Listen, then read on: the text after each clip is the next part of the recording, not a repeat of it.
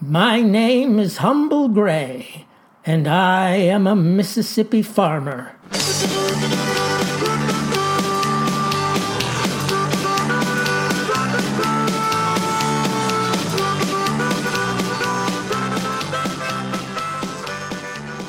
I'd never been into fancy eating.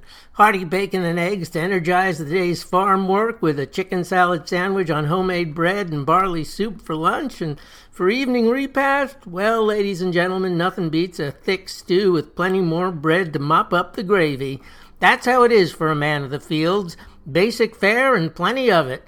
But Jordan Willis's wife, Lita, she's been watching the afternoon television again.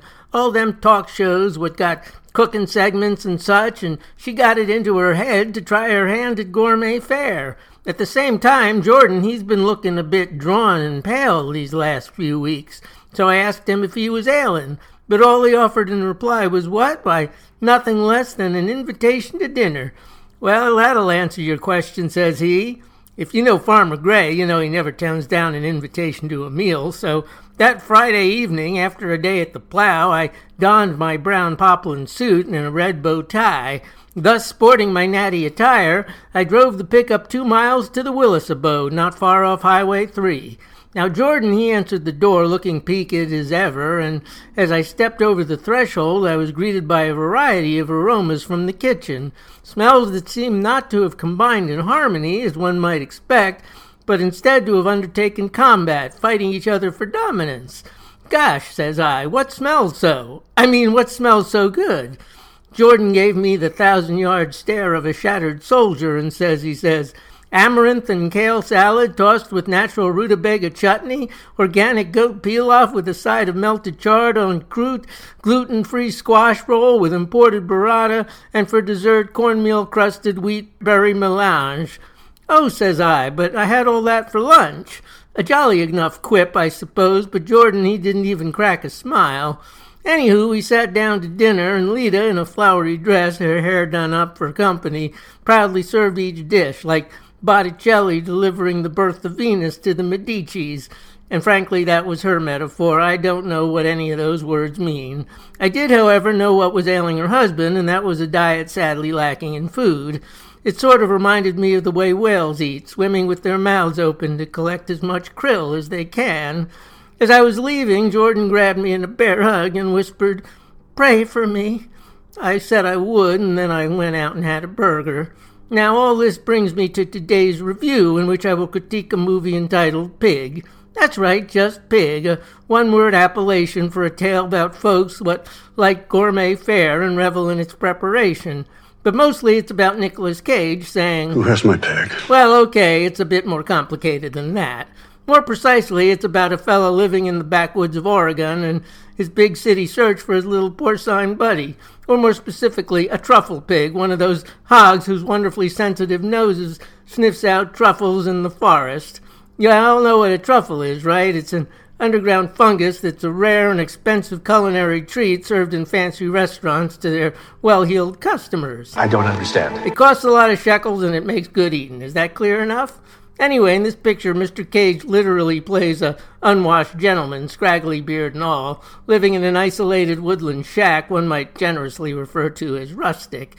His only companion is his trained pig, who shares the rundown shelter and accompanies Mr. Cage on his daily trek to find truffles, sniffing them out and earning a portion of his master's food.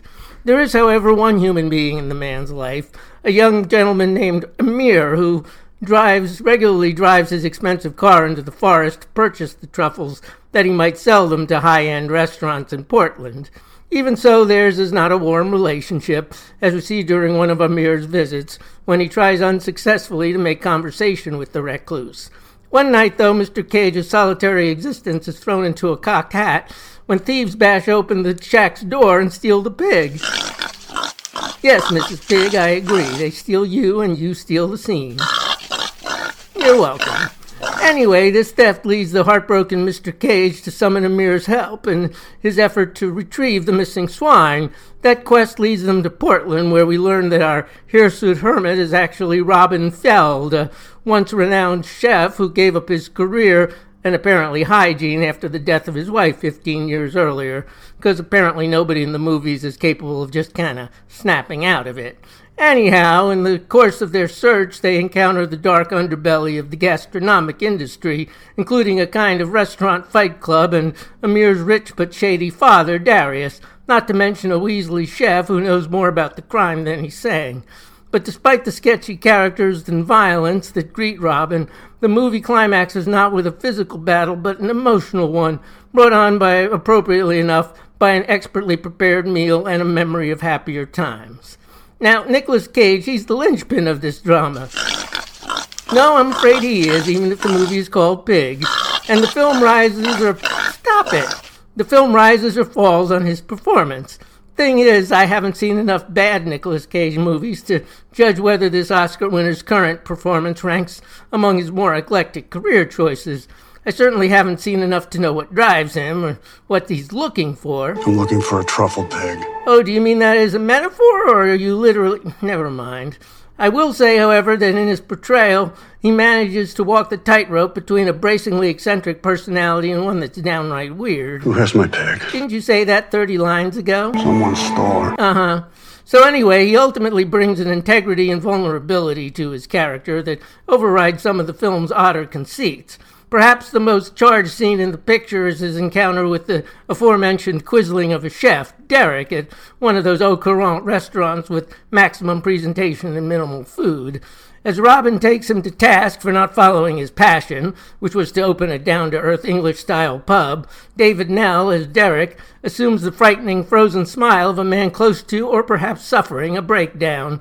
Meantime, Alex Wolff as Amir convincingly evolves from Robin's client to Robin's friend, and Adam Arkin as Darius shows us the complex layers beneath a hoodlum's outer shell. I also give props to writer-director Michael Sarnoski for giving us the leading us to the edge of craziness without ever letting the film tumble into the abyss. Though I chide him for missing an opportunity to call it Dude, Where's My Pig? Who has my pig? Now you're just repetitive. What's that, dear? You're going to play Arnold Ziffel in a one pig show in New York? Well, I'm sure that's what the public wants to see. No, I'm not being sarcastic, I'm being facetious. There's a difference. Anyway, all in all, this picture may not be for everybody, but it has enough fine performances and an original enough story to reward those who go, so if you're of a mind to, go. Yes, sir.